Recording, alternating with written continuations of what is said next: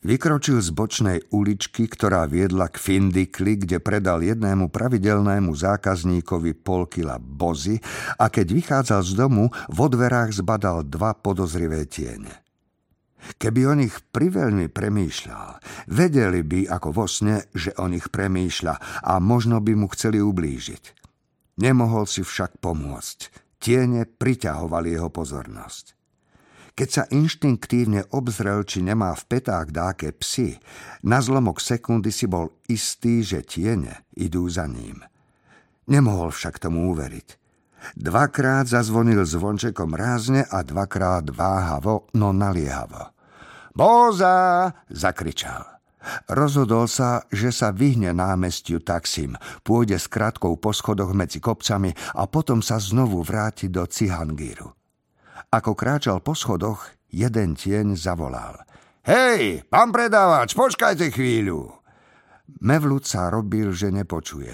Obozretne zbehol po schodoch so žrďou na pleci. Keď sa však dostal mimo svetla lampy, musel spomaliť. Hej, predávač, vravím, aby ste počkali. Neodhryzneme vám z nosa, chceme len božu. Mevlut zastal a zahambil sa za svoj strach. Svetlo z pouličnej lampy tienil figovník, takže plošinka pod schodmi bola ponorená v tme. V to leto, keď utiekol z rajov, tam zvyčajne každý večer parkoval so svojím trojkolesovým zmrzlinárskym vozíkom. E, za koľko predávate bozu? Pýtal sa jeden s panovačným výrazom v tvári, keď zišiel dolu schodmi. V tme pod figovníkom teraz stáli traja – Ľudia, čo chceli pohár bozy, sa zvyčajne najprv pýtali, koľko stojí, no väčšinou sa pýtali potichu, slušne, dokonca ostýchavo, nie agresívne. Niečo tu nesedelo. Melwood udal polovicu zvyčajnej ceny. O, to je trochu pridrahé, povedal sváľňačejší. Ale dobre, dajte nám dva poháre. Stavím sa, že zarábate kopu peňazí. Mevlut zložil kanvy a z vrecka zástery vybral veľký plastový pohár.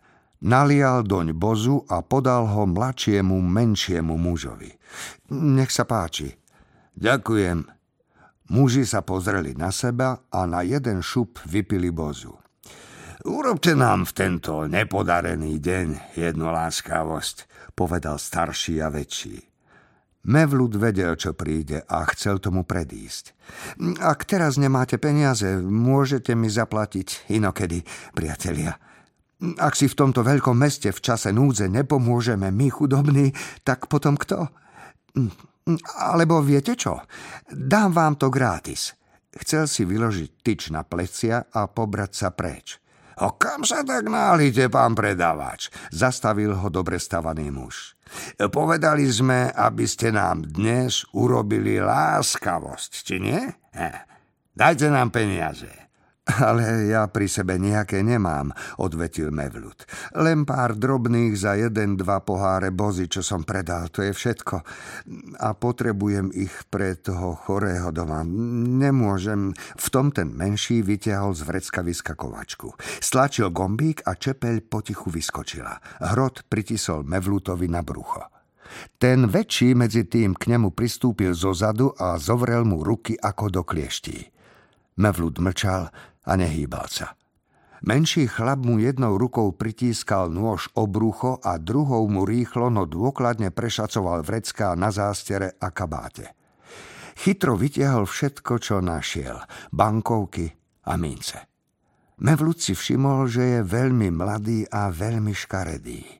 Nedívaj sa, prikázal mu ten väčší a silnejší, keď zbadal, že Mevlut sa díva chlapcovi do tváre.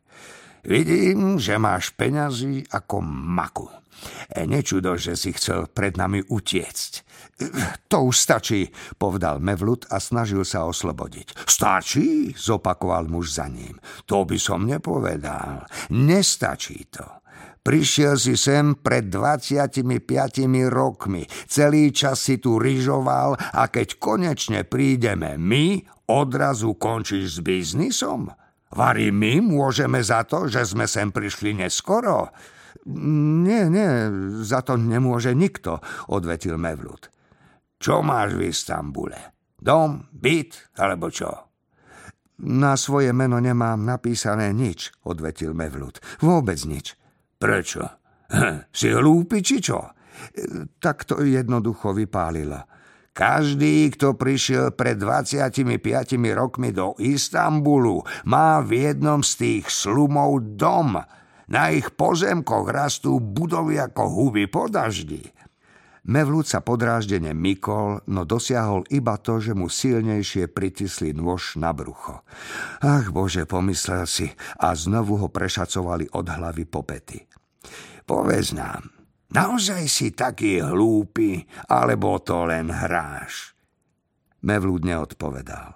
Muž stojaci za ním mu skúsene jediným plynulým pohybom vykrútil ľavú ruku za chrbát. Ó, čo to tu máme? Takže ty neinvestuješ do domu či pozemku, ale do náramkových hodiniek, všakže kamarát môj z Bejsehiru. Tak je to teda. Švajčiarske hodinky, ktoré Mevlu dostal pred 12 rokmi ako svadobný dar, mu v okamihu zmizli zo zápestia. Čo ste to za ľudia, keď okrádate úbohého predavača bozy? spýtal sa Mevlut. Všetko je prvý raz, odvetil chlap, čo mu zvieral ruky za chrbtom. A teraz pekne drž zobák a neobzeraj sa.